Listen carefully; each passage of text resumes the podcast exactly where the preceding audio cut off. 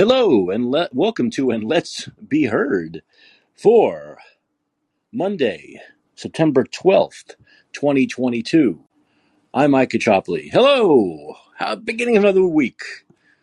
Beginning of another fun-filled week. I hope everyone had a really good weekend. I hope you guys are having uh, good weekends as summer winds down. Uh, a lot to talk about. There's a lot on my plate that I want to get to. Um, and uh, as people start to fill in the room, we can once again, if you want to talk about anything you want, you can call in um, and talk about whatever is on your mind. If there's something fun that happened over the weekend, or if you want to talk about any issue, whatever it may be, I've been watching the uh, the uh, Queen stuff that's going on in England. Um, I believe next Monday is the big is the big funeral, and there's some talk about whether Trump's going to be invited or not. We'll talk about that. Um, uh, Fauci keeps opening in his mouth, his mouth, talking about how we need boosters every two months now. Uh, let's see what else is going on. Uh, you know, I, I, really wanted to start talking about John Fetterman too, because if, if, anybody has watched him, and this is not make once again, I've, I've talked about this before. This is this is not making fun of the guy. He he simply can't talk. He has trouble speaking. Um, I mean, and, and, and it's it's stuff like Thank you, come here. We went oh, there for. That's the way he talks. You know, I mean, this is a hundred times worse than Joe Biden. Um, yes, he had a recent stroke. I asked a friend of mine who, who's in the Democratic Party in Arizona. I said, "Why didn't they just run somebody else?" And he reminded me it happened like a week or two before the primary. That there's nothing they could do about it. It was too late. They couldn't run anyone else. Um, but the, the fact of the matter is, even the Washington Post, we know the Democrat owned Washington Post, the DNC owned Washington Post said this guy needs to do something. He needs to show his doctor's records. He needs to show he's going to improve. He needs to prove it. He needs to debate. He needs to do a lot of things to prove he deserves a six year Senate term. It's six years. You know, you might even be able to overlook a little bit if it was Congress and it was just two years, right? But this is six years. So you're giving someone a six year job at about a quarter million a year Okay, so what is that? A million and a half. You, it's it's it's a one of a hundred. It's the United States Senate, and it's not fair for one guy who's not going to serve more than a few months or a year to be running and win, and then it can be replaced by whoever you know the governor wants. It does. It's it's it's silly. That's not the will of the people. This is supposed to be a six-year term, not a six-month or one-year term. So the guy really needs to show something. He needs to show some proof that he's going to improve rapidly, that there is definitely going to be improvement. If one can prove such a thing, if a doctor can even say such a thing. And he needs to debate. I mean, we're, we're less than two, what are we, 55 days out now? We, he needs to debate Oz. It needs to be a normal debate, and there should be at least three of them. Okay? You know, I just spoke last week about my friend Stu Starky, who ran, who I hadn't seen in 16 years, and we got together, and he had run against McCain in 2004. He had no shot. He lost like 75 25. He knew he was going to lose 75 25. McCain still gave him debates. Okay? John McCain gave a Democrat who had no chance of beating him debates because the process is important. Fetterman needs to give Oz debates, and it's a tight single digit race. He needs to give him debates. And if he can't debate, he needs to drop out. I'm sorry. If he can't debate, he needs to uh, drop out. That's just fair at this point. But it seems as though Pennsylvanians, once again, this is the cult of the party, the cult of the two party system. Pennsylvanians don't seem to care that he can't speak. They just don't want to vote for. They don't want to vote for the Republican. They don't want to vote for the Trump Republican. Okay, Dr. Oz the Trump Republican who was friends with Oprah his entire life. They, they don't want to, they just don't want to vote for him. So they'll vote for a guy who dribble. Literally, a guy could sit there and dribble, and, and they'll he'll win. Now, is that doesn't that prove to you? Yeah, yeah. Over says that they might want just you know that they want people who can't debate, but the problem is, doesn't that prove to you the two party system is screwed up, that is fucked up, that it's a cult.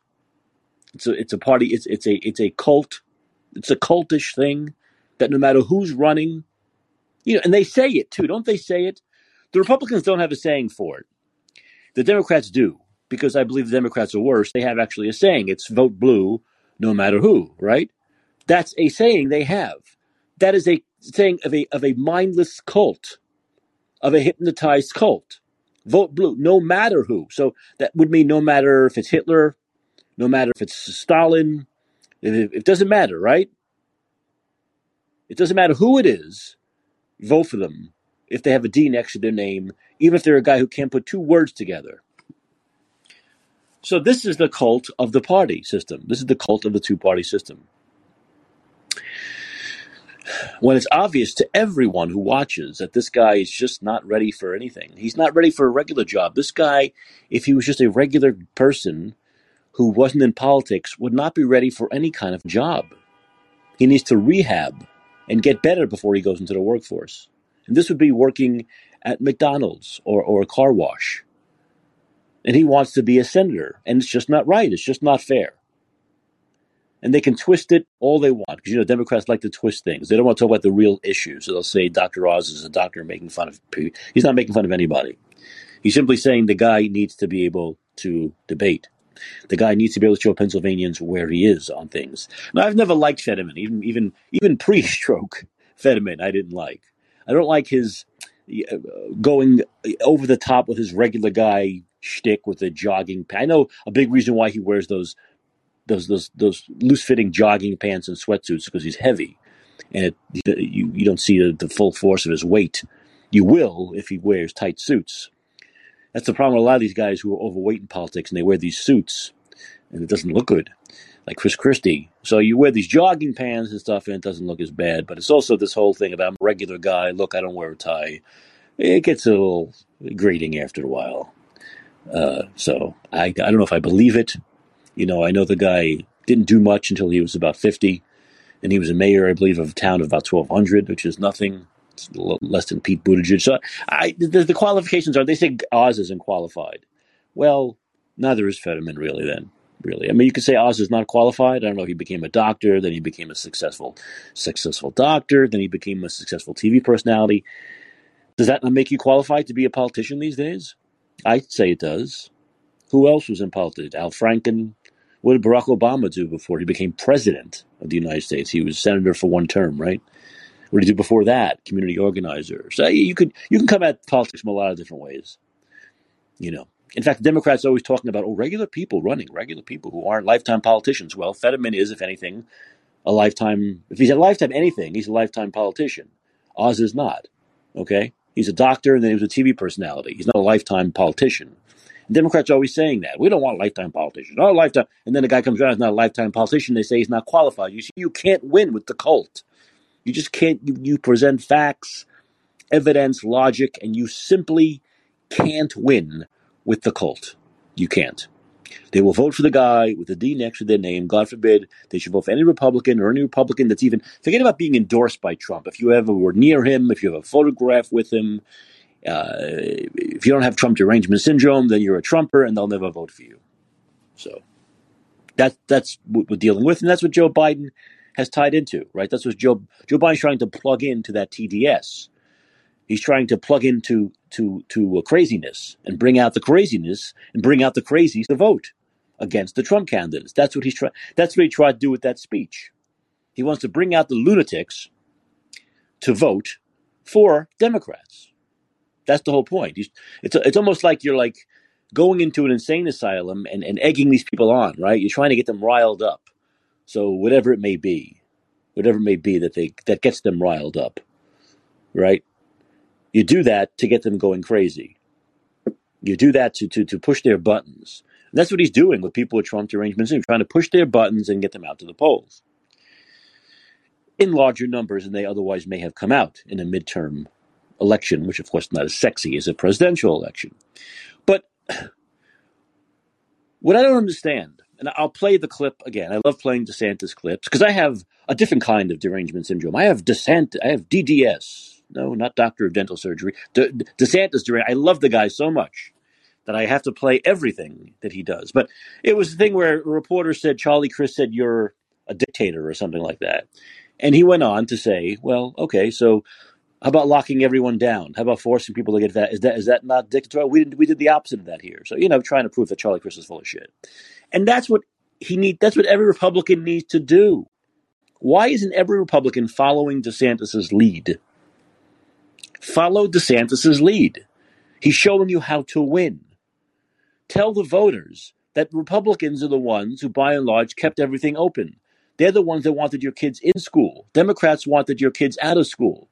Democrats wanted to retard your, your children's learning process. They tried their hardest for two years to do that, and they've done it in a lot of places. Democrats are the ones that forced you to get a medical procedure that doesn't even work in order to keep your job. Why aren't Republicans running in every race, large or small, talking about this? I don't I don't understand it. I know they're not because I watch Fox all the time, and every Republican that comes on there that's running never talks about that. They never talk about COVID. They never talk about the lockdowns. Never talk about the school closures. They talk about like the economy. I get it, but this is greater than the economy. The economy is always an issue. It's always an issue. It's never good enough. I get it. I understand talking about the economy. But this COVID thing is a very special thing that happened over the last two and a half years that Republicans should be running on. It's a huge victory for Republicans and a huge defeat for Democrats. We now know that. We have evidence, we have facts that we know this. We know school closures were wrong and bad. We know that lockdowns were wrong and bad. We know forced vaccinations were wrong and bad. And we know which party pushed them and which party didn't. Why the Republicans aren't talking about this is boggling my mind. It's almost as though they don't want to win. It's almost as though they don't want to win to me, this is easy. And DeSantis proves this all the time. He's constantly talking about these things. He's giving them a roadmap, a blueprint on how to win in November, and they're not taking it. I don't get why they're not taking it. It's driving me crazy. Maybe it won't matter in the end anyway, but I can't see why they're not pushing this. When you're on the right side, it's like you're on the wrong side and pretending you're on the right side, like Democrats with the school closures, trying to twist, change history. The Republicans know they're on the right side. Just do what DeSantis is doing. There's a reason why he's going to win by however many 20 points. Do what he's doing, and you'll win. Uwe, how are you today, my friend? Another glorious day in the Empire. yes, it is. Uh, just some numbers for you. Um, why they don't get it right. Uh, the economy is never going to work with a two trillion dollar drain every year going into the military. It's just not meant to work. It's not meant to make sense.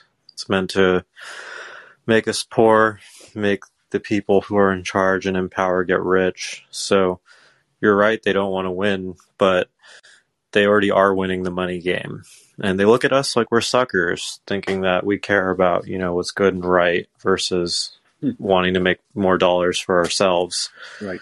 So, uh, unfortunately, if we were to stop the military-industrial complex, and again, I'm I'm very anti-war, always will be, but if the military-industrial complex were to end, then I think they said a third of the southern states' economies would just disappear overnight. All the weapons manufacturing and everything like that would put a third of the people out of jobs. So they have that pressure too from literally people that are working in the military industrial complex believe if the war ends their jobs and theirs will be destroyed. So right. it's it's a very interesting predicament to be a southern congressman, especially like Arizona. Um, they have a lot of military industrial complex as well. They build um, a couple of helicopters out there, and uh, I just I can't imagine what those people, the Congress people and the senators, like when they're faced with that type of crowd. Um, what do you even say to those people if you want to end the war or something? Or well, actually, but, but, a lot, but a lot, over a lot of these people who have won their primaries, I believe ninety-two percent of Trump-supported candidates won. So most of them, the overwhelming majority of people running in general elections are Trump-supported candidates. Okay, it's so easy when you have support from someone like Donald Trump. Now I've talked about his mistakes with COVID you know, with, with not being stronger against the things the Democrats wanted to do by, by putting Fauci front and center, not Atlas, blah, blah, blah. But Trump was not for lockdown. Trump was not for school closures. It's just the opposite. Trump was never going to be for mandated vaccines. Trump was never for masks. Trump was on the right side of a lot of these things that Democratic governors were on the wrong side of. I don't get it if you're a Trump endorsed candidate why you're not pushing, why you're not pushing the Democrats' total COVID failure. I mean, the biggest issue of this decade. And you're running now. You're running in the, these are the first people running after we know how much the Democrats fucked up and how wrong they were. And they'd rather talk about, see, the problem is a lot of them would rather talk about Trump uh, really won the election. It was stolen. Enough of that already. You, you, it, really enough of that. People are over that. Okay, people are tired of hearing that. People don't wake up in the morning thinking, "Oh my God, you know, Trump was robbed two years ago." It's over. Stop talking about that. You know, and I know that's what a lot of I know that's what Trump wants a lot of them to talk about. I get it. He wants them to be his mouthpiece while he's not in the Oval Office, while he doesn't have the bully pulpit right now. He wants them, the people who he's chosen to run, to be his mouthpiece for what happened in 2020. But not, that's not going to win them elections. In fact, that's going to turn some people off. It's going to turn a lot of independents off. Talk about COVID. You got to talk about COVID. So, um, I'm sorry. I don't know if you caught the first. I said they can't because after um, Operation Warp Speed, Big Pharma is now about one tenth the size of the military industrial complex. yeah, I know they are. So yes. basically, the pressure that that was my ultimate point with bringing up the military is that pharma now has um, basically just one tenth the size of the pull that the military has now. So they can't ruffle those feathers. Nobody ever is going to if they put a D or R on their name. Well, look, the, the fact of the matter is, Big Pharma is definitely part of it. Big Pharma is definitely part of it when it comes to the vaccines. And Republicans definitely have not been strong enough in fighting against these constant push for constant vaccine push and, and booster push and forever vaccinations. And you're right, big pharma being in the pockets of big pharma, both parties are. That could be big. That could be part of it. Um, but, but, it's my, it's important to remember that the influence that they have just increased tenfold in the last 10 years. That right. that's the main point as to why they're not pushing any health issues why they're not calling for Fauci to be arrested, and everything else you mentioned. Well, some are. I mean, Rand Paul is. Rand Paul has been for the last two years, right? He's been he's been pretty much saying Fauci should be arrested. He certainly thinks Fauci should be drug in front of the uh, committee come January when Republicans take over. I mean, a lot of them a lot of them are saying that though. A lot of them are saying that. I am hearing a lot of them saying that we're gonna we're gonna hold Fauci accountable in January. If we win, we're gonna have hearings. That I uh, that I hear. That is, but that is a, that's great. You only need to say that once, because what people with independents also don't want. this is how you win elections with independents. They also don't want like this vendetta thing. So they don't want you constantly talking about I'm gonna I'm gonna put Fauci in jail in January. Independents don't want to hear that. What they do need to hear is how wrong Republicans were. Now look look at Kathy Hochul. Here's a case in point. Kathy Hochul in New York sees Lee Zeldin on her ass, which is shocking. This would be an earthquake. They talk about Newsom losing. That's never going to happen. But if Kathy Hochul, if a Democrat in the era of Trump in 2022 with Trump derangement syndrome loses, if Republican can win in New York, that's huge. It's seismic. And he is on her ass now. He's within single digits in the polls. So what does she do? She ends the New York. The, she ends the transportation mask mandate. Okay. What does she do? She ends the state of emergency today. She's doing all this because the election's 55 days away. So what does that tell me? And what should that tell Republicans? Well, if she wins, she'll put it back. If Democrats win, they will put these things back. They will bring mandates back for the fall. They'll bring mandates back for the flu. They'll bring back lockdowns. They'll bring back masks. That's what they're going to do if they win. They've already served notice that they will do this, that they believe this is the righteous way. So if they, the only reason why they're dropping it now is because the election's in less than two months and they're afraid of losing. Once they win, they'll be emboldened. They don't got to worry about running two, four, six years. They won't have to worry about it. Why aren't Republicans pointing this out? Kathy Hochul dropped this today. Two months from now, she'll bring it back if she wins again. Vote for her if you want her to bring those things back again.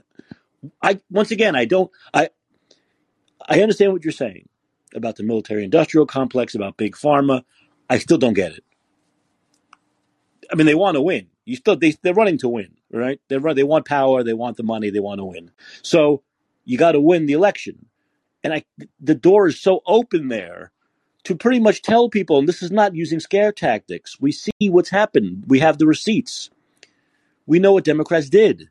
They will do it again. It's very simple. If I'm running, that's all I'm talking about. I'm not even talking about the economy much. I'm saying it's very simple, Mr. and Mrs. Voter. If you want lockdowns again, if you want mask mandates again, if you want more forced vaccines and vaccine passports in the future with each each new booster, vote for the Democrat. Absolutely, you should. But if you don't want those things, you got to vote for me. It's so fucking simple. Go ahead. Sorry. I would just say there it's hard for them because they don't have those goals. That ambition is just not there. Like the right what what makes somebody want to go out and do run for the right reasons and whatnot. It's having a good heart and soul, like having a good moral compass. If those things are lacking, then this is how people are going to behave. Well, look, all I can say is I can only assume that they don't want to win as bad as I want them to win. I mean, to me, this is an, an easy thing to do. I mean, once again, DeSantis is doing it. And DeSantis doesn't, doesn't even have to worry about losing, and he's still doing it. So it's, I, I don't, why not follow the guy who's basically the de facto right now DeSantis? I, I, I know some people will say it's Trump. I don't believe that. DeSantis is in office. Trump is not. DeSantis is a governor of 22 million people. Trump is not. To me, the de facto leader of the, of the Republican Party at this moment is Ron DeSantis, and he's leading every day. He's he's he's showing. He's giving them a blueprint. Say as I say, do as I do, and you're more likely to win than lose. And I, I just don't. They're not following him, and they're not. You know, DeSantis isn't afraid of big pharma. He's the governor of Florida. Agreed. Yeah. Um, but there is um, we we do have our pockets of resistance here and there, um, and it doesn't exactly threaten the system because they know that there's a good solid mass of brainwashed people who will get triggered and vote with their emotions versus voting with and for good moral solid people that want what's best. So maybe uh, you know, I would say they have different definitions of win. That's why it's not lining up with our definition. Because their definition of winning is making bank, having a good career, uh, getting invited to parties, probably. I would call it AOC syndrome. AOC syndrome. I like that. That's a, yeah. that's a new syndrome. We've got Trump derangement syndrome. Now we've got a- AOC syndrome. Yeah, uh, where where you where you run on fighting and saying all the good things, but then as soon as you get one foot in that warm pool of money, then suddenly Nancy Pelosi becomes Mama Bear. Of course, of course. Well, you know, look, the fact of the matter is Nancy Pelosi bullies people. I mean, she bull, especially the young progressives who come into that caucus there. She pretty much you know, bullies them and threatens to put all the power behind primarying them and their opponents if they don't do as they're told. You won't hear that publicly, but that's what she'll say to them privately. And so as soon as they, you know, they get in there thinking, I'm going to go after this Pelosi. I hate this Pelosi. And then she talks to them. She gets them together or she gets them on the side and says, if you don't play the right, if you don't play what I believe is fairly, I will use all of my power that I've accumulated over the last three decades in this office and you will not win re-election. You will lose. Because I will, we will come up with a primary a, a candidate to oppose you and we'll give them millions and millions of dollars and you won't be able to compete and you'll lose. This is what she tells them in so many words. It might even be those exact words. So they get frightened. Uh, look, I'm not, I'm not saying, I'm not excusing, all right? I'm not excusing it. I'm not excusing it, um, but that's what that's what happens. That's why they, they learn very quickly to, to, to, they very they learn very quickly to defer to her if they want a long career. Hobbit at least shows them, until she's she shows yeah. them a brand new angle of the Kennedy assassination. well, to round it all out. There like, you go. Exactly. Like if that wasn't enough, just watch this short video real quick before you go. Right, right. But you know, it's it, it's just not, you know, and I'm sure she says to them, you know, running your campaign for the first time, trying to win. Ah, yeah, I understand. You have to say negative things about me to get votes and win. And you've done that now, and now you're in. And if you want to stay in, you'll shut you'll shut up. You, you won't you won't be bad mouthing me anymore because they don't. Right? Think about it. They all bad mouth her to, in order to win. Right? They all did. All of them. Mm-hmm. Uh, Tlaib, Omar, AOC, they all denounced how awful Nancy Pelosi was in order to win those Democratic seats in those places where they're very strongly Democrats, but they, they're progressive. They don't like Pelosi anymore. But once they get in, she says, now you're in here. You're not doing this to me anymore. You're not going on MSNBC. You're not going on CNN and, and, and bad mouthing me, the great Nancy Pelosi. That's not the way it works here. I will make your life miserable if you yeah she'll make she'll make that 175k salary disappear like that's just the first sure. right off the bat yeah like yeah. she'll yeah. i bet she waits like two weeks like a debt collector. She'll wait two weeks for them to get their first paycheck, and then she'll be like, "Oh, you like that? Well, stop talking shit about me, and it'll stay." yeah, I mean, there's, there's, a lot. There's a lot you can do. Look the way she fined. Remember, she was for a while there. She was fining Republicans who wouldn't wear masks. Remember that she was doing that. She was actually fined. She can do whatever she wants. That's the problem. She can just say, "Okay, there's a thousand dollar fine if you don't wear a mask on the House floor," and she did it. She did it. So she has the power to really fuck you up you know, mm-hmm. if she wants to, being the Speaker of the House and having all the connections she has. So I don't, I, am not totally excusing it, but I understand why once they get in, they don't badmouth Mama Bear anymore. That that I that I get. That but I am saying I'm saying these people who aren't fighting as hard as they should be, right? Like they their goal, their definition of winning is not getting in and doing the right for people. Their definition of winning is getting one foot in the money in the money pool. So they don't necessarily have to win to get in the money pool. All they have to do is get on a stage and signal that they're submissive cucks, and checks will start flowing in one way or the other from someone. Yeah, yeah. You know, Uver, you had you had me and a couple of people looking up your name over the weekend, by the way. So we were thinking about you, and we're like, "What's the definition of Uver?" And uh, and uh, it has to do with uh, basically like artistry, isn't it? It's like an art artsy thing. Yeah, yeah, yeah. Um, have... like an artist's work, right? An artist's work, an artist's work, their collection, their oeuvre, right? Is that right? yeah, like a like a portfolio, but of a lifetime, like a whole body's worth of work. Like, right, all of all of an artist's work is considered their French word oeuvre. Oeuvre, right? Exactly. a life's work. So that's kind of um, I don't know if you've checked out the links of my profile yet, um, but basically I am trying to move some art for some good causes and there yeah, I just really appreciate it if you check that out. Oh, okay. So you go into your profile on here and you have links where you're gonna where you're selling art work, is that was that right?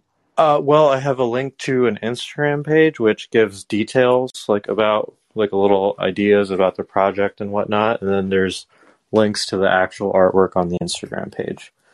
But for just some info and some previews about what's what's what, yeah, that's on my Instagram page. Uh, but for the three of us that are here, if I could say a minute about it, if you don't mind. Go ahead.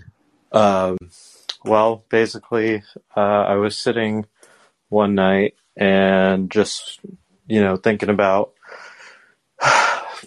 all the issues and things that I had personally going on in my life, um, and trying to just get an idea of how much more money I needed to make. And I just, at, at that same moment, I was like, wait, I'm not the person who needs the most money right now. So I started thinking about Julian Assange, a couple of other activists that are out here and have millions of dollars worth of cases that they need to fight and money needs to be raised for them and all that.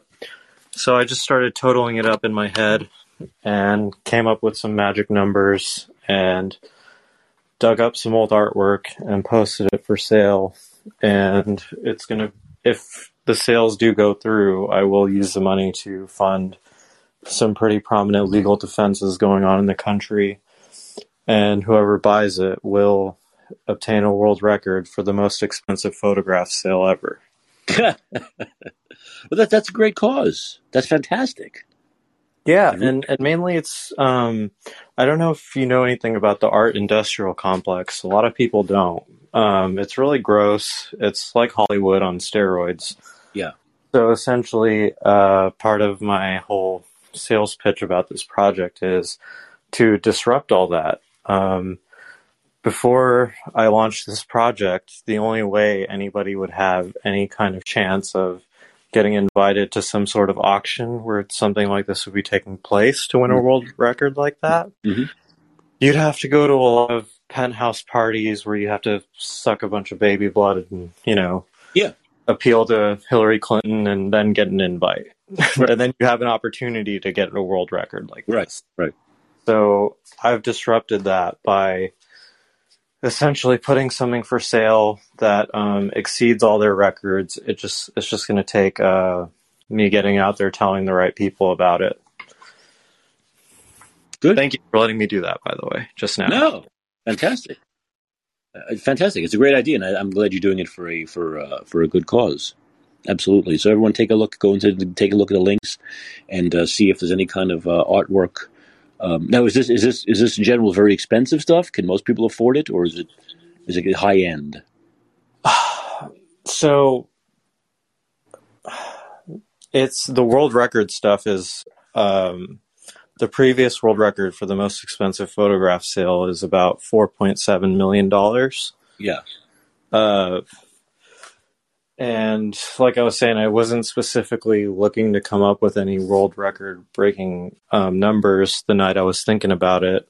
I was actually like in a really dark place when I was thinking about it, you know, thinking about my own life and my problems and then other people's problems and just came up with numbers out of my ass.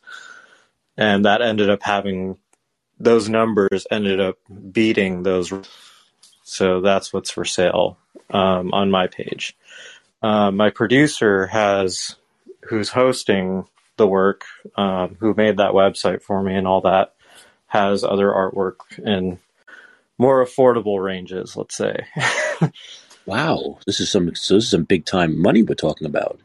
Yes, and um, I also have two referral spots. Um, so essentially, if um, you tell somebody about it and they ended up buying it, then there's either 10% or 5% in it for you as a referral credit. So the Oh, now you're talking, man. Now you're talking. hey, I I have a little bit of uh, Think of what I can think of what I can do with this podcast. Think of what I can do with this. I can take this to Vegas, baby. Come yeah. Um, so basically, um, if if anybody, well, everybody has the freedom to talk, but um, the buyer will uh, basically mention can mention up to two referrals. So basically, they'll say, "Oh, I heard about it from somebody, and I heard about it from," and that person will say they heard it from someone. So if there's two people, then there's five percent for each of them. If it's just a direct, like let's say you know a billionaire, Mike, and your billionaire friend buys it, and Yeah, there's wait a minute. Wait a minute. I get that, but I can. So I have this podcast, right? So I could say, just mention Mike Caccioppoli's podcast, and I get ten percent. Yeah, if that's the only one. Yeah, if that's the only referral, right? Like if because it was direct. I told you about it, and then someone you told about it. So there's just one, right? One person referral. Look at So that! then you get ten percent, and if there's two, then five and five. wow. And the world record is for, I believe, well, it's it's sold in crypto. So a couple of months ago, crypto was really booming, and the price was almost double. The artwork was almost worth twenty million dollars. So Wow. if it would have sold then when crypto was at its peak, right. then then there would have been two million dollars available for referrals. Holy crap! Yeah. Um, but right now the the price kind of stabilized again, so I think the price is about eleven million dollars for world rec for the record breaking artwork. Puts about one point one million in referrals. So five hundred K if there's two or one point one if a friend of yours buys it, right? Just Yeah. direct. Yeah, I do know a couple of wealthy people, not many, but I do know. I do know. I do know some wealthy people into art, so I'll, I'll definitely point them your way. and and see the whole and there's a lot of especially um, in newer generations that not not only completely do not want anything to do with all that disgusting stuff I was talking about. Um, they're also completely oblivious. But then, because of how accessible stock market trading and all these things have become, there's I've met um, 14 year olds with tens of millions of dollars Yeah, I know. It's it's weird. Like it's and but they don't have any idea and they will like they love this kind of stuff, these ideas, right? Like where you don't have to do anything gross to get a world record. yeah, and, and and like you said, you're you're giving money to great causes and charities. So that's on top of that. It's not just going in your pocket. I mean, that's fantastic. You know. Yeah, almost. I I don't want almost any of it to come back to my pocket because um, what I will use, whatever's left over, um, whether it's a couple of tens of thousands, hundreds of thousands, whatever it is, I'm getting off the grid with whoever wants to come with me. Oh, interesting. It's great. well, yeah. I, don't, I don't blame you. I don't. I don't blame you. I, I really don't. I, I yeah, really... um, because why would I? Why would I? Whenever I was thinking about like how much money do I need to fix my problems, it's like, do I want to have enough money to just like make the problem go away, or should I think about what do I need to do to permanently fix my problems? Mm-hmm. Right. So whenever I was thinking about it, it was just like, oh, I got to get my car fixed. I got to um, do some home repairs and things like that. And it's just like, I got to do home repairs because I live in a you know in an urban area. Like this, the repairs that I needed, and the type of car that I needed to maintain. It was just a whole bunch of yeah. first world urban problems. And if I'm going to dream big and try to do something big, like um, this is like basically me putting all my like putting a big bet out there because this is all my artwork that I have. It's all posted now, like looking for a new home. So just, like if I'm gonna if I'm gonna make something big, well, you can afford an electric car. That's great. You see, you make yeah. a lot of money and afford one electric car. That's that's good. You'll be you'll be one of the few in the country who can afford an electric car. Well, all right, so go to it, it, profile in here. Is there anywhere else they can go? Is there any website, or is it just a profile through call in here? Yeah, just the profile, the Instagram profile that I have on this page. Will oh, okay. It goes to your Instagram. Okay. Yeah, okay. we'll just take you to some general info, yes. and then that will have the link to the actual artwork if you're further right. interested. But right. I have some just some screenshots of, you know, just some general info about what it is. I I wrote a little paragraph about um, subverting the art industrial complex. So it's just some general. And, and then I got this on my show. Oh, don't forget that. Don't forget that very important element to this whole thing. Understand? exactly. Yeah. yeah. Okay. All right. Hey, thanks for calling. I'm gonna I'm gonna play the the uh, DeSantis clip now. Love your show, brother. Keep it up. All right. Thanks. Good luck with the artwork. Okay. Great. All right. So there you go. There you go. You can you can uh, if you have the you, you can uh, give money is going to go to a good charity, good cause, and of course the uh, charity of um, Let's Be Heard also, which is also a good charity, I think. All right, so uh, let's see. Let me let me cue this up. Let me cue this up. The DeSantis thing. I just had it. This damn phone. Does anyone have the Samsung phone where you have to put your fingerprint on it, and then it doesn't recognize your fingerprint, and if your finger's wet, it says, "Oh, sorry, your finger's wet." Come on! Oh, here it is. Here it is. Well, I think the interesting thing over the last couple years is you had people that kept wanting to lock people down. I was one of the few in this country that lifted people up.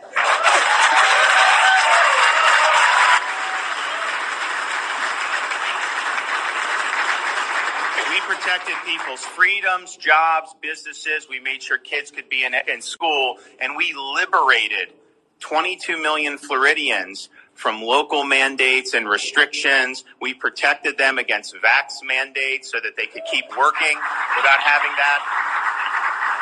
And I would note, you go back to the summer of 2020, I got a letter from every Democrat member of the U.S. House saying you need to shut down Florida in July of 2020. If we had done that, what they had wanted to do, uh, this state would be in the toilet right now we made the right decision by keeping the state open. So I think.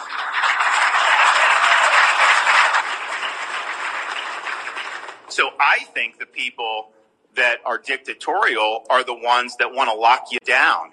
I think the people are dictatorial, the ones that wanted to lock kids out of school for a year, which all of them wanted to do here in Florida, and I stopped it and made sure the kids could be in school. I think it's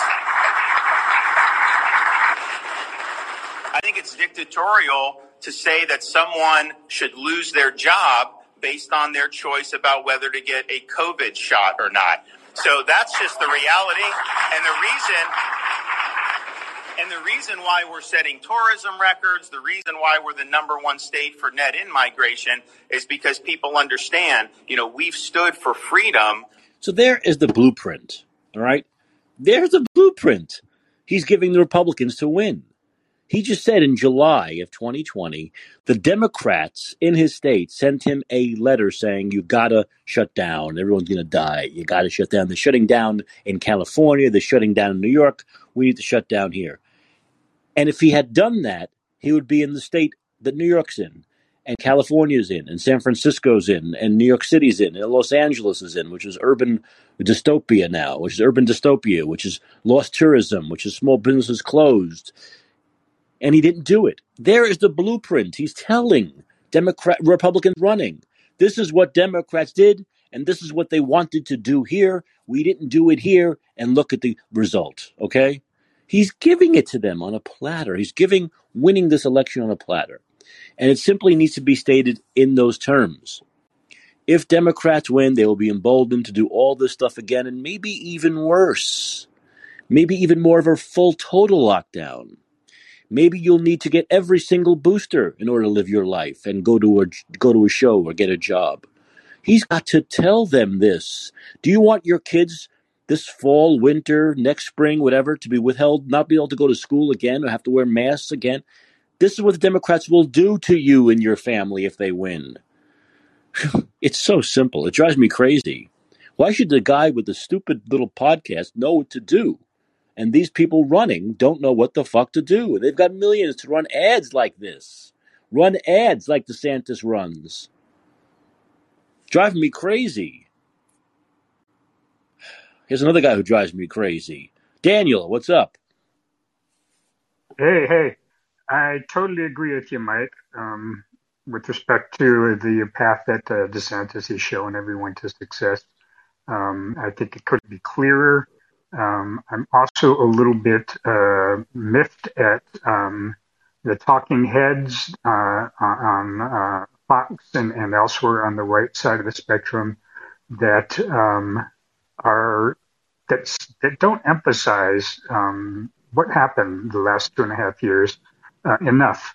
Um, too many of them are kind of saying, "Ah, oh, it's over," when it's not really over, and uh, the damage isn't going to be over for a very, very long time. I, I hope you um, were able to watch that recent talk that Scott Atlas, Dr. Atlas, gave about the um, repercussions of just the lockdown portion. I haven't heard that. I haven't heard that one yet, but I've heard him before. But I will listen to that. I will listen. You should you should listen to it. It is so eye opening. He talks about the many, many, many repercussions um, uh, of this lockdown.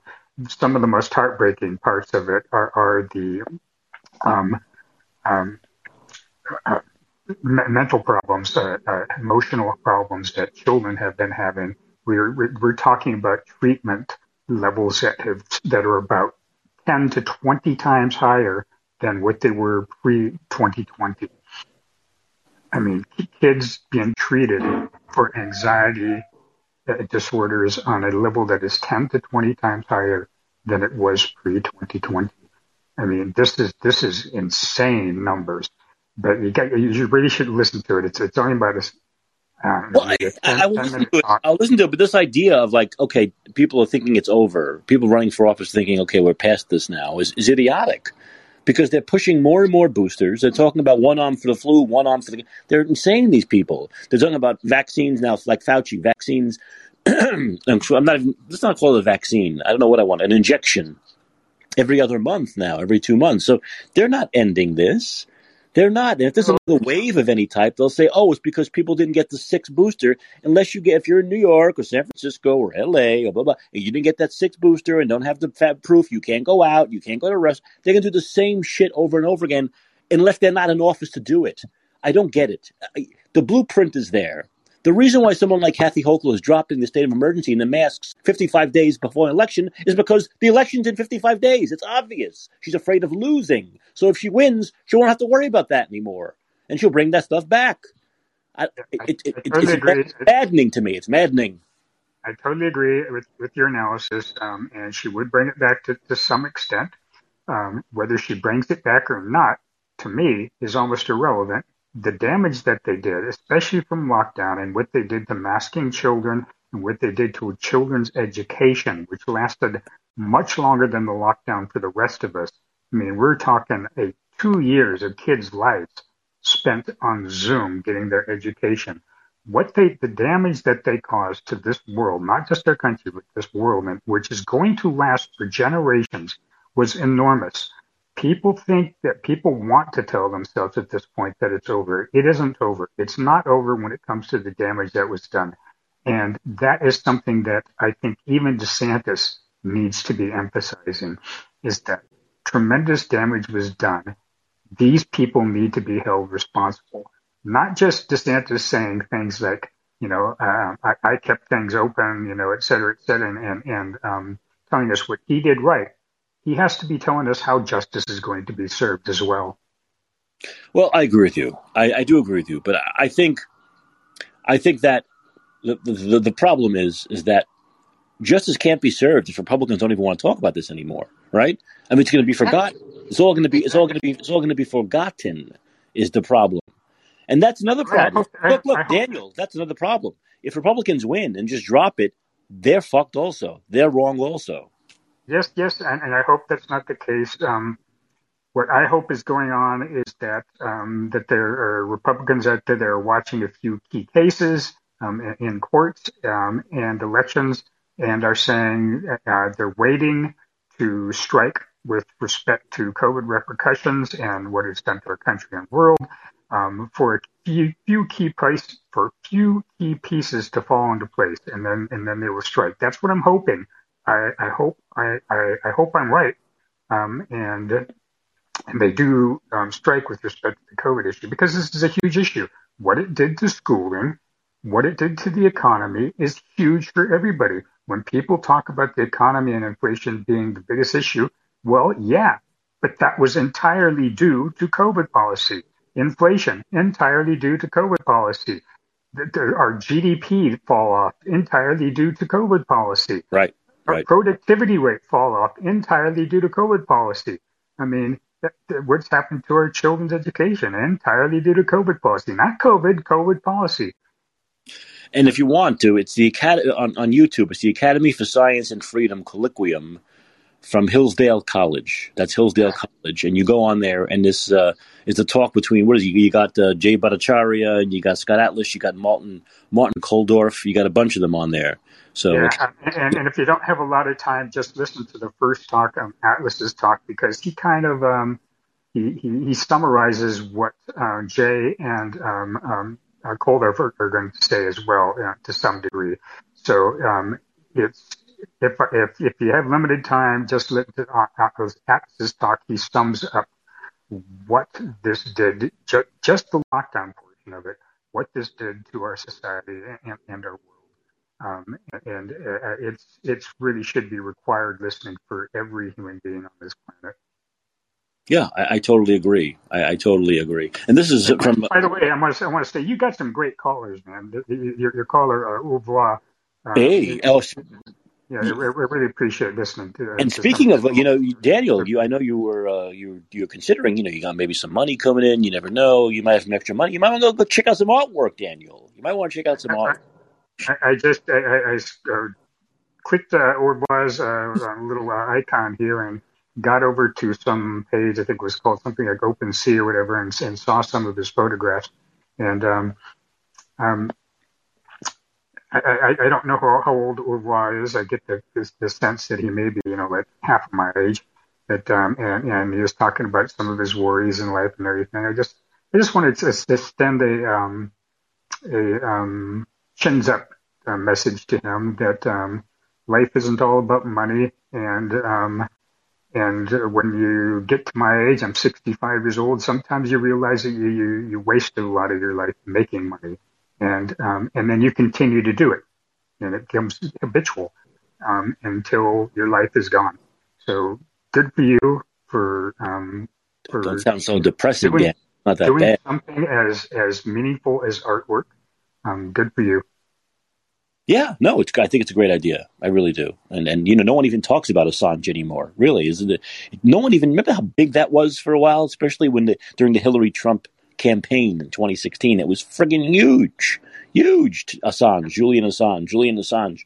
Then the whole Trump, you know, when he was in office, is he going to pardon him? Is he going to pardon him? Him and Snowden, him and Snowden were in the media all the time. It shows that this this like short attention span theater in this country, right?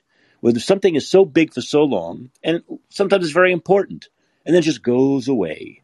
Now, the issue doesn't go away, the person didn't go away, but the news media decided, eh, we're tired of that now, right? Like the next week, Queen, Queen, Queen, Queen. They're not going to be able to talk about anything but the Queen, right? That's all. That's all to be able to talk about for the next friggin' week. It's amazing to me. It really, it really is. How, you know. Not everything goes away. I mean, uh, we still have the repercussions of 9/11, and people talk about 9/11 every year, including um, just yesterday. Yeah. Lots of talk about that, and people live with the repercussions. But every time you get on an airplane, um, you, you, you, know, you have your shoes checked. You know, you can't bring shampoo on.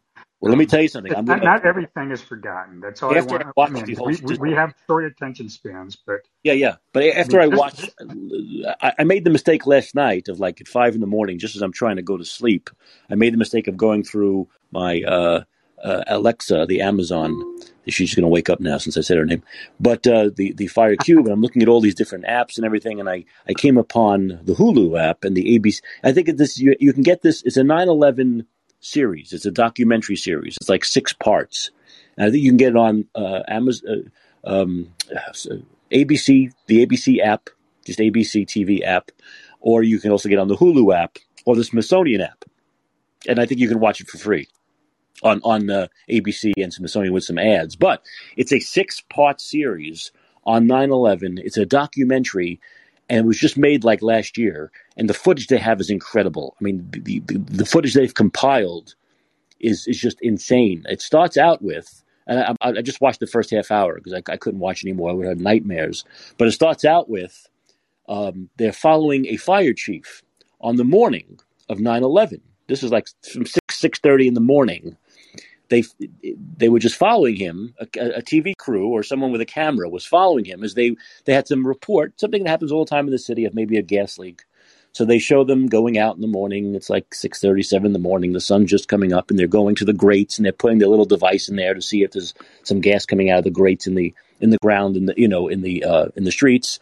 And they're just talking and walking around and doing their usual fireman thing. And all of a sudden, holy shit! you know, it's, it's time's going by and they're doing interviews with the chief and some firemen and blah blah blah blah, and then all of a sudden time goes by and you see a shot, a shot of the fireman ducking because he hears an airplane, which I guess you know because it was so fucking low, it was so loud, and on this camera that just happened to be positioned the right place at the right time, they were like ten blocks from the World Trade Center. You see the first plane go into the tower and they immediately are all shocked and they, they jump into action and they head down to the World Trade Center. And that's as far as I got was they were going into the World Trade Center as all debris flying around. And uh, it, it, the the kind of footage they got, the first hand stuff they got, I've never seen this stuff before. And I'm only in the first half hour of this uh, six part series. So I'll talk more about it after I watch the whole thing. But wow. it's, it's, it's it's tough going. It's it's very tough going. It's not easy yeah. viewing. But uh, it's a 9/11. I forgot the whole name. I think it's 9/11 the day it happened or 9/11 all in one day. It's something like that. And it's on Hulu, uh, ABC, and the Smithsonian uh, app. So I think maybe people can watch it along with me. I'll, I'll be watching over the next week or so, and then I'll talk more about it. But my goodness, this is like woof, tough stuff. It really yeah. is. Yeah. And, and, and Americans didn't forget uh, Bush um, lying us into a war, and Americans didn't forget the um, housing bubble inflating and um, bailing out um, the mortgage industry and banking industry. Um, there's a lot that um, you know we do have short attention spans, but um, we don't forget everything, and we do hold people responsible, at least voting voting wise. I mean, one of the big big reasons Trump won is because you know he was very much, um, at least when he was running, was very much um, um, telling the, uh, everybody that he thought um, the invasion of Iraq was a huge, giant mistake, and, yeah. and he was right. I, I wish he, I wish, I wish there would have been a lot more people that um, in uh, March of 2003 that were saying that back then, but uh, unfortunately, Um, people are easily led and misled. But um, yeah, he uh, so so born of that memory of of uh, this uh, lying about WMDs and lying us into an invasion of a country. Um, born of that was the, the Trump presidency in part. It, it, it's, it is a huge consequence that, um, they, that well, and the, and the Cheney and the Cheney Republican establishment hatred of Trump because he criticized the war in their administration many many times throughout their eight years, and they don't they never forget they never forgot that. So, so you can have somebody as well connected as as Cheney and Bush's and um, they still can't win an election. Jack Deb still couldn't win an election because no. because Americans do remember, and Americans do vote, and, right? Uh, and they voted Trump in, and they mm-hmm. voted, and despite the fact that the Cheneys of this world hated Trump, Trump won, and might win again. So, so yeah, not over. the story I continues. Hope, I hope not. I hope it's I hope it's DeSantis. Um, sure, me um, too. And um, yeah, I hope it's somebody that's um, um, got got those morals that Orval was talking about, and um, and um, principles, and um, can just see his way to doing the right thing. Now, anyway, I want, yeah, I'm going to give a little, yes, I, am going to give a little hint into to be tomorrow's show. I want to read a little bit of a. Uh, I don't know how many people follow Vinay Prasad. But he's another good doctor on on Twitter. He's been uh, on our side, and Vinay Prasad wrote um, a Substack, and it's titled "The Current Cast of Characters," uh, including Walensky, Fauci, so on and so forth, and others, are simply not good at thinking about medical evidence and policy. They must be replaced if the administration wants to turn around COVID. That's by Vinay Prasad, and he's on Twitter at VPRASADMDMPH. Vinay Prasad. And I'll read that tomorrow and we'll talk. We'll read a little bit of his uh, Substack. I should read more Substacks because they're really good. That's where you get like real news, you know, not the fake news, the, re- the real news uh, from people on Substack, like uh, Alex Berenson and Vinay Prasad and so on and so forth. Um, uh, Glenn Greenwald. So I'll, I'll, read that. Let me let me save that. So I'll read that tomorrow. Um, because, like I said, as much as Democrats and Republicans might want people to believe this is all over, it's not even close to being over. Now, what? The monkeypox, now they're talking about uh, uh, polio emergencies in New York because they're finding polio in the water everywhere. So this this will continue. Vlad, I'll get. I, I was going to end the show, but you can come on. I want you to. I know Vlad wants to talk. I've been seeing Vlad walk. How you doing, Vlad? What's going on? Doing good, man. Good to hear you. What's up? Nah, nothing much. I was just a little bit sad that they kind of threw 9/11 under the bus and uh, you know they they're misusing. They're trying to tie Trump's uh, MAGA with that, which you know is complete bullshit. Mm-hmm. But I remember every year there was some respect and remembrance for 9/11. Now it's like not even mentioned anywhere. 9/11, yeah. Well, Fox Fox did a whole day on 9/11. Yeah, but I I didn't see the other channels get into it. They mentioned it, but other than maybe at the ground zero, politicians. You know, I, I think um, let me give you two minds of this. I'm on the two minds of this 9/11 thing. Uh-huh. Yeah, last year was the 20th anniversary, right? That's a biggie, right? 20 years. It, it, was covered pretty well, right? Um, this is 21. I mean, I, I don't, I don't know if we should be doing this. If we need wall to wall coverage every 9/11 until you know the year 2572. I don't think we need to be doing this on the 875th anniversary of 9/11. I mean, there are a lot of moments in it. JFK assassination is a big moment, right? We don't mm-hmm. talk about that. We don't. We don't do a full twenty four hours of news okay, okay. every year on, on, the anniversary of his assassination. What I'm saying is, it's a very important thing, but where yeah. it should be taught is schools. Exactly. Kids need to know. You know. You know, there are kids now who, who weren't even born and have no clue what it's about, um, no idea of its impact, and that's wrong. But they shouldn't have to get that from watching CNN. It should be taught in schools along with other wars and other major moments like the Kennedy assassination, other ma- major moments in this country's history. It needs to be taught in schools forever. I, I believe so. That's true. You're, you're right. And it's not though. There, there's no curriculum. There's there's very little curriculum around 9/11. It's not really mandated in most school systems, and it should be. You know, Vlad, They want to talk about. They want to mandate like critical race theory. They want to tell ten year olds they're racist if they're white.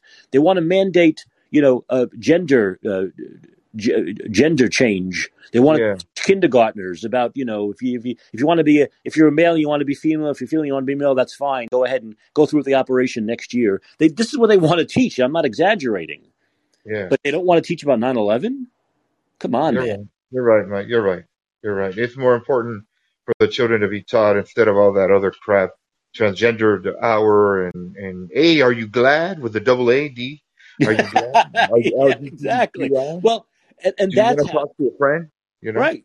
And th- that's how the memory of 9/11 lives on by teaching it, right? By teaching every generation about it. That's the way Exactly. we keep it going. Just the way we know about World War One, and we know about World War Two, we know about Hitler, we know about this, we know about that, we know about the New Deal, we know about. We should know, be teaching our kids about 9/11, and and as Daniel mentioned, we should be teaching our children that going into Iraq was wrong and had nothing to do with 9/11 and was a total travesty. That's Yeah. what we should be teaching as well. You're you're right, Mike. Yes, it's true. It was just I got so used to it, and you know, after 21 years, you know, you know, starting this year, like all great history, you know, starts dwindling down. But you, you're right. It's supposed to go to the textbook, Yeah, and by honest teachers that want to teach about the horrors of 9/11, it should be taught to the students. You know. Yeah, Yeah, and, they, right. and, and and there should be. I I know they do it already, but there needs to be more of it. There needs to be like schools going to the 9/11 museum, right? They should be Uh-huh. taking kids to the 9/11 museum, and all you need to do. Let me tell you. Have you been there yet, Vlad?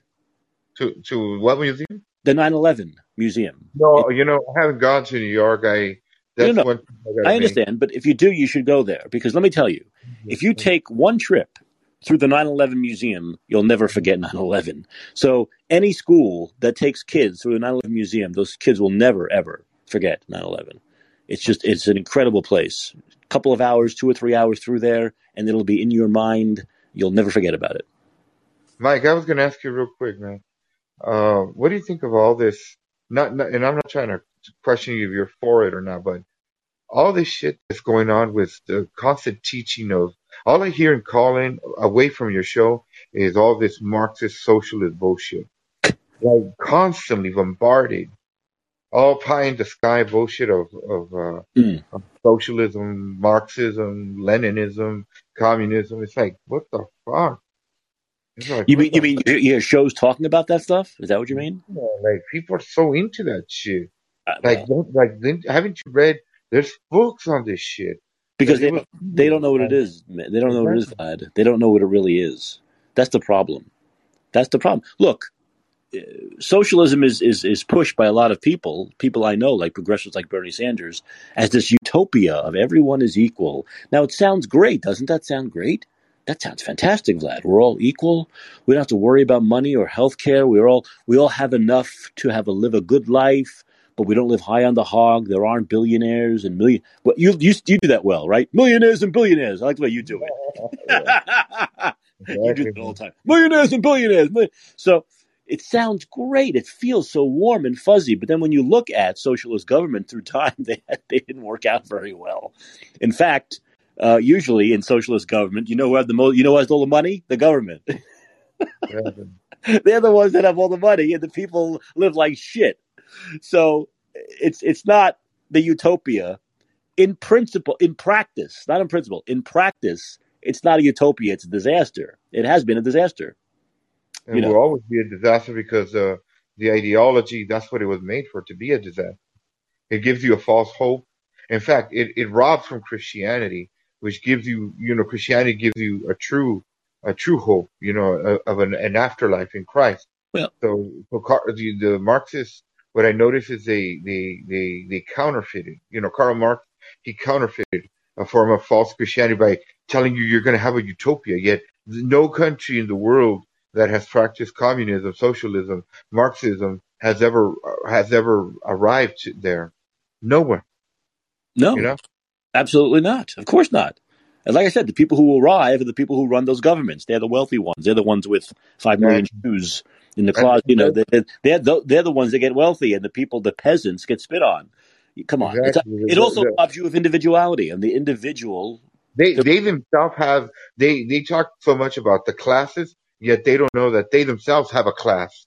Exactly. There's the upper class, the ones the tyrants like Joseph Stalin, Lenin, right. and right. you know the right. ones that run, and then there's the bottom feeders, peasants. You know, exactly. They'll, they'll, they'll give you to eat, but whatever they think you you you you need, not what you want. You know.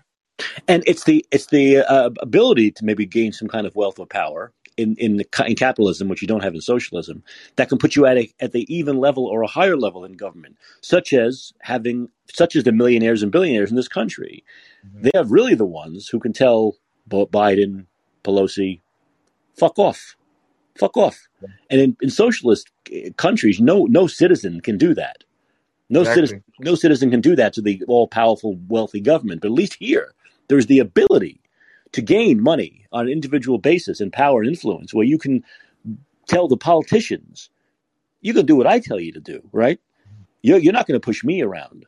Uh, and is, is that kind of equalizing force that we do have at least the ability to gain here? You don't have the ability to look. There's problems with with capitalism. Believe me, I've talked about them. My life. yes, yeah, yeah, but they're, they're hardly a perfect system. I, I'd rather suffer under a capitalist country than a damn communist country. I'd rather be in a free enterprise system where I could challenge those powers. I could voice my opinion, right. and and my and my suggestion could be taken into into consideration in a yep. free country like the United States, democratic, uh, federal republic, freedom loving people, right?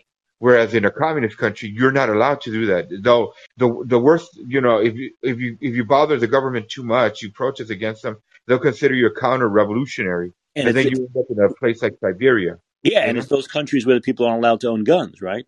Aren't allowed to challenge the terror. Look what's happening in China with COVID, with the Chinese Communist Party. We're locking you down, and nothing you can do about it, baby. We're locking you down in your apartment and you will you'll come out for food when we say, you'll come out for water when we say, and it's not a damn thing you're going to do about it. Mike, I was going to ask you real quick. I know you're trying to close the, show down. Go, go ahead, no Regarding COVID, uh, is it over? Uh, they said they were going to say it was over. Is it over? You're asking me?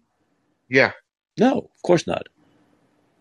I mean, COVID, COVID tyranny is not over. I, I, I, have been over COVID, COVID, the, the, the, the so-called disease, the so-called virus for a long time. But the COVID policy, the COVID politics is not over. Of course not. Not even close to being over. And that'll, and look, look, there are people that want to make COVID policy flu policy now, right? There are places that are like, oh, we should wear masks for the flu. We must, we must mandate flu shots. So it's never going to end. Now they, they've now that they've served notice, they're never going to. It's, it's power for them, man. It's power, and they're not going to give it up unless we take it away. Yeah. Anyway, Mike. Uh, yeah, Pat, thanks, thanks for calling, man. I always appreciate it. Have a great night, man. You too. You too. All right, we're going to end there tomorrow. Like I said, more on uh, on the, uh, the the the CDC and their need to be totally dismantled, revamped, defunded, however we want to talk about it, and other stuff. This has been And Let's Be Heard. I'm Mike Caccioppoli. Remember, always remember, vote Democrats out of office. 55 days or so away. Vote them out now. Thanks for listening, and I'll see you right back here tomorrow.